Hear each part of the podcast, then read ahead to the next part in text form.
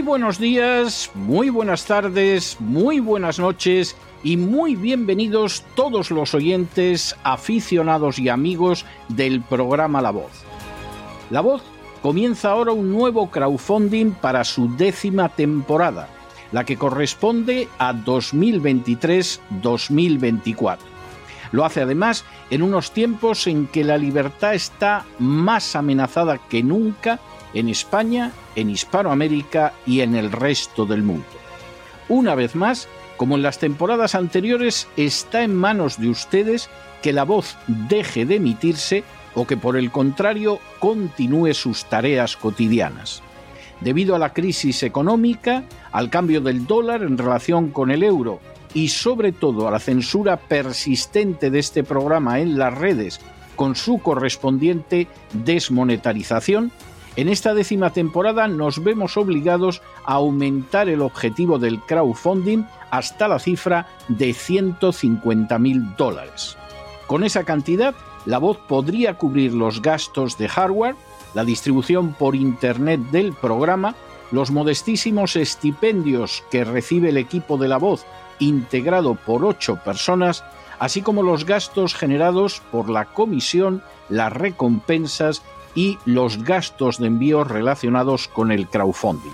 Por supuesto, una vez más, la décima vez, como cada año, son ustedes los que deciden. Si creen que merece la pena contribuir a la causa de la verdad, de la libertad y de la justicia, como un aporte tan modesto como puede ser el coste de tres cafés o de dos refrescos, si piensan que merece la pena seguir escuchando día a día la voz son ustedes más que bienvenidos a la hora de contribuir al nuevo crowdfunding que permitirá que puedan escuchar este programa una temporada más. Muchas gracias por todo. God bless you. Que Dios los bendiga.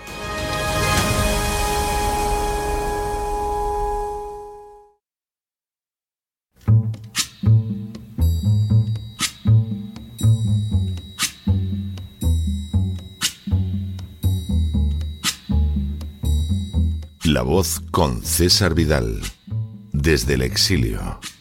When the night has come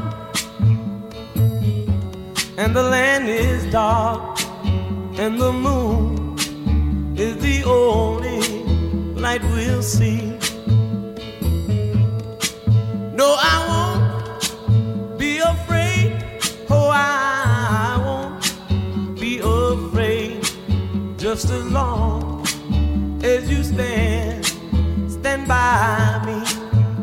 muy buenos días, muy buenas tardes, muy buenas noches y muy bienvenidos a esta nueva singladura de la voz. Soy César Vidal, hoy es el miércoles 21 de junio de 2023 y me dirijo a los hispanoparlantes de ambos hemisferios, a los situados a uno y otro lado del Atlántico y como siempre lo hago desde el exilio. Corría el año 1998 y más concretamente el mes de enero, cuando Le Nouvel Observateur publicó una entrevista con el antiguo asesor de Seguridad Nacional de Estados Unidos, Zbigniew Brzezinski. En el curso de la entrevista, Brzezinski, uno de los hombres principales de la agenda globalista en el gobierno del presidente Carter, señaló cómo la versión oficial de la intervención americana en Afganistán era muy distinta de la realidad. Según la propaganda oficial, Estados Unidos había comenzado a ayudar a los afganos tras la invasión soviética de Afganistán, pero la realidad, según reveló Brzezinski, había sido muy diferente. La ayuda americana a los integristas islámicos había comenzado con anterioridad y su finalidad había sido precisamente provocar una intervención soviética en Afganistán, lo que efectivamente sucedió. Brzezinski reveló en la entrevista que Carter firmó la primera directiva para ayudar a las guerrillas islámicas ya el 3 de junio de 1979. Igualmente descubrió que ese día escribió a Carter indicando que semejante paso acabaría provocando una intervención soviética en Afganistán y que no sentía el menor pesar por haber provocado aquella acción ya que había tenido el efecto de arrastrar a los rusos a la trampa afgana. Ahora, escribió al presidente Carter, tenemos la oportunidad de dar a la Unión Soviética su guerra de Vietnam. Brzezinski se jactaba de haber provocado una guerra de desgaste contra la Unión Soviética y así corroboraba testimonios previos de altos funcionarios de la CIA como Charles Cogan y Robert Gates. Pero obviamente carecía de la perspectiva temporal suficiente para poder saber lo que significaría el episodio afgano. Todavía el presidente Reagan recibiría en la Casa Blanca a los talibán presentándolos como luchadores por la libertad. Sin embargo, la situación no dejaría de complicarse en los años siguientes. En 2001, Estados Unidos sería quien invadiría Afganistán y se vería empantanado en una guerra de 20 años, la más larga de su historia militar, que concluyó con una humillante derrota tan humillante que el gobierno afgano ha declarado el día de la salida de las tropas americanas de Afganistán como fiesta nacional. Jugar a ser Dios tiene no pocas veces esas terribles consecuencias, y da igual que el que juega a ser Dios se llame Brzezinski, Soros o Biden. En las últimas horas hemos tenido nuevas noticias sobre la manera en que se ha frustrado la posibilidad de una paz en Ucrania. Sin ánimo de ser exhaustivos, los hechos son los siguientes. Primero, en 1989, el gobierno de los Estados Unidos y el de la República Federal Alemana se comprometieron con Gorbachev a no ampliar la OTAN ni una sola pulgada al este de la frontera de una Alemania reunificada. Segundo, la promesa formulada a Gorbachev fue reiterada por el presidente Clinton al presidente ruso Boris Yeltsin. Tercero, a pesar de las promesas reiteradas, fue exactamente lo contrario lo que llevó a cabo la OTAN, que se extendió hacia el este hasta llegar a las mismas fronteras de Rusia, especialmente durante la administración Obama. Cuarto, Igualmente, durante la administración Obama, en 2014, tuvo lugar un golpe de Estado en Ucrania que derribó a su presidente democráticamente elegido para dar paso a un gobierno nacionalista. En el golpe desempeñó un papel más que relevante no solo la administración Obama, sino también el complejo industrial militar y las organizaciones de George Soros. Quinto, Nada más producirse el golpe de Estado en Ucrania, el nuevo gobierno nacionalista comenzó a bombardear el Donbass. Los muertos civiles causados por el gobierno ucraniano se han sumado desde entonces por millares. Sexto, para intentar acabar con las matanzas perpetradas por el gobierno ucraniano en el Donbass, se firmaron en 2014 y 2015 los acuerdos de Minsk que contaban con el respaldo de Alemania y Francia. Séptimo, tanto la antigua canciller alemana Angela Merkel como el antiguo presidente francés François Hollande y el antiguo presidente ucraniano Petro Poroshenko han reconocido que jamás tuvieron la menor intención de respetar los acuerdos de Minsk y que los firmaron para ganar tiempo a fin de armar a Ucrania contra Rusia. Octavo, en paralelo, la corporación RAND, uno de los focos más influyentes en la elaboración de la política exterior de Estados Unidos, señalaba primero la posibilidad de provocar una guerra con Rusia en Ucrania mediante el simple paso de líneas rojas y ya con Biden en la Casa Blanca como el estallido de una guerra en Ucrania favorecería el objetivo de causar daños a la economía europea y en especial la alemana, provocando así un flujo de capitales empresas y cerebros desde la Unión Europea hacia los Estados Unidos. Noveno. La guerra, como estaba planeado, acabó estallando cuando se abrió la posibilidad de que Ucrania se integrara en la OTAN, un paso que afectaba de manera más que directa y peligrosa la seguridad nacional de Rusia. Décimo. El 24 de febrero de 2022, las tropas rusas entraron en territorio ucraniano, pero en marzo del mismo año, en Estambul, Turquía, se llegó a un acuerdo entre Rusia y Ucrania para evitar la continuación de la guerra. Un décimo. El acuerdo fue firmado por el jefe de la delegación ucraniana bajo el título de Neutralidad permanente y garantías de seguridad para Ucrania. Duodécimo. El acuerdo firmado por la representación ucraniana implicaba que Ucrania incluiría en su constitución el principio de neutralidad permanente. Como garantes de la seguridad de Ucrania quedaban Estados Unidos, Gran Bretaña, Rusia, China y Francia. Décimo tercero, la revista Foreign Affairs señaló ya el año pasado cómo ese acuerdo de paz entre Rusia y Ucrania estaba cerrado en abril de 2022. Décimo cuarto. En paralelo al acuerdo, Rusia retiró sus tropas de las cercanías de Kiev y Chernigov. Décimo quinto. Tras producirse la retirada rusa como un gesto de buena voluntad, el 9 de abril el primer ministro británico Boris Johnson visitó Ucrania para convencer a Zelensky de que no llegara a un acuerdo de paz con Rusia, sino que continuara la guerra mientras así lo dispusiera la OTAN.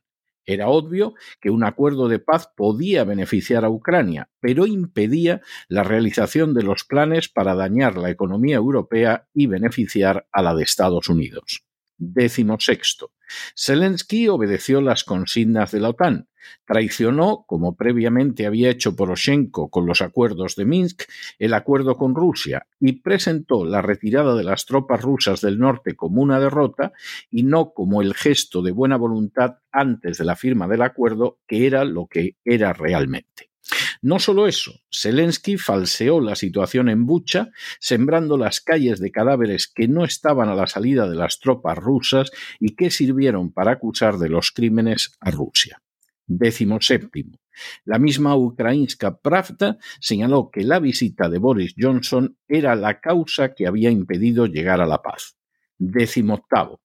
Esta versión de los hechos fue confirmada por el entonces primer ministro de Israel, Naftali Bennett, que también había intervenido en la mediación para llegar a una paz entre Rusia y Ucrania. Bennett señaló que Estados Unidos y sus aliados bloquearon la mediación y que Occidente decidió seguir golpeando a Putin y no negociar. Décimo noveno. Una vez que las conversaciones de paz se vieron arruinadas por la intervención de la OTAN en abril de 2022, el ministro de Asuntos Exteriores turco Mevlut Cavusoglu señaló que había esperado que el conflicto concluyera tras las conversaciones de Estambul, pero que se había percatado de que algunas naciones de la OTAN deseaban prolongar la guerra para debilitar a Rusia. Vigésimo. Unos días después de los comentarios de Cavusoglu, el secretario de Defensa de Estados Unidos, Lloyd Austin, admitió que una de las metas de Estados Unidos para apoyar a Ucrania era ver a Rusia debilitada. Vigésimo primero. La posición de Biden ha sido continuar la guerra de manera indefinida y así a inicios de este mes lo expresó también el secretario de Estado Anthony Blinken. Vigésimo segundo.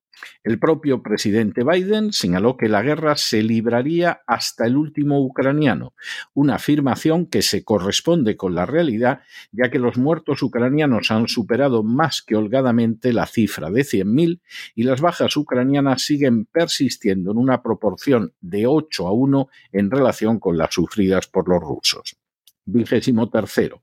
En estos momentos, tras dos semanas de ofensiva ucraniana, la misma no solo ha fracasado de manera estrepitosa sin lograr conquistar una sola posición importante, sino que además se ha traducido en gravísimas pérdidas materiales y millares de bajas para Ucrania. Vigésimo cuarto. La semana pasada, distintos dirigentes de naciones africanas, que incluían a los presidentes de Comores, Senegal, Suráfrica y Zambia, al primer ministro de Egipto y a los ministros de Asuntos Exteriores de Congo y Uganda, viajaron a Ucrania y a Rusia para presentar un plan de paz. Mientras que Zelensky afirmó su negativa a sentarse a negociar la paz, a pesar del fracaso de la ofensiva y de las pérdidas cuantiosísimas sufridas, Putin reveló por primera vez el texto del Acuerdo de Estambul de 2022 firmado por el jefe de la delegación ucraniana. Y vigésimo quinto, Putin enfatizó la falta de afiabilidad de Ucrania después de haber incumplido un acuerdo que había firmado.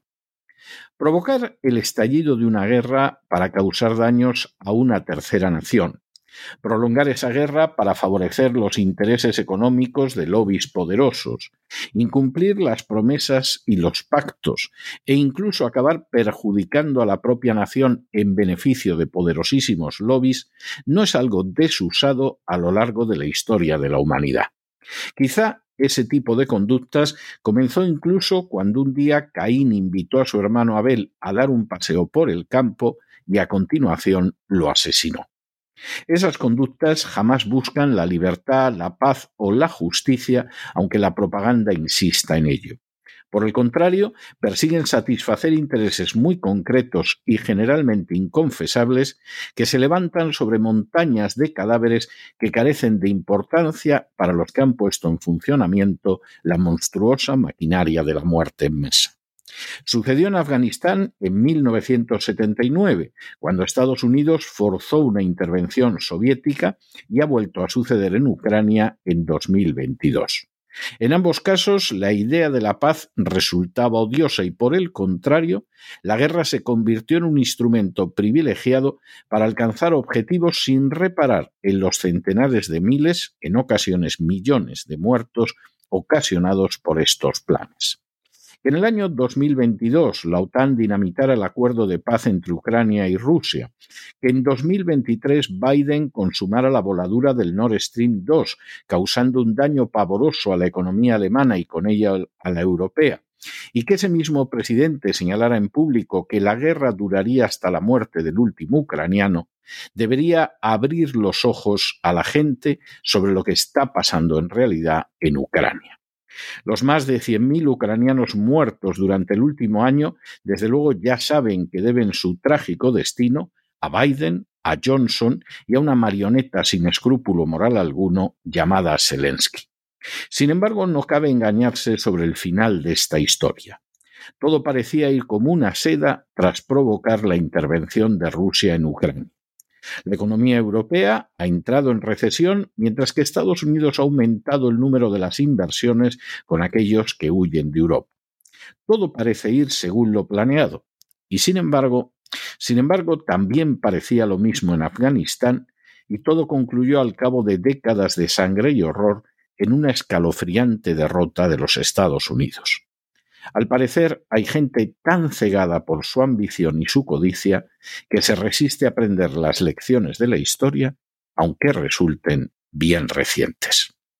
Pero no se dejen llevar por el desánimo o la frustración, y es que a pesar de que los poderosos muchas veces parecen gigantes, es sólo porque se les contempla de rodillas, y ya va siendo hora de ponerse en pie. Mientras tanto, en el tiempo que han necesitado ustedes para escuchar este editorial, la deuda pública española ha aumentado en más de 7 millones de euros y, por cierto, una parte no pequeña ha ido a parar a esas furcias mediáticas que les mienten y les ocultan la realidad de la guerra de Ucrania. Muy buenos días, muy buenas tardes, muy buenas noches. Les ha hablado César Vidal desde el exilio. Que Dios los bendiga.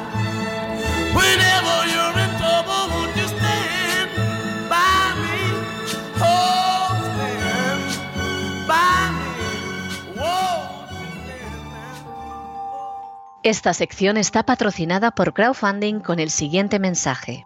Nuestro Señor Jesucristo, el único Dios verdadero, es misericordioso y nuestro Salvador.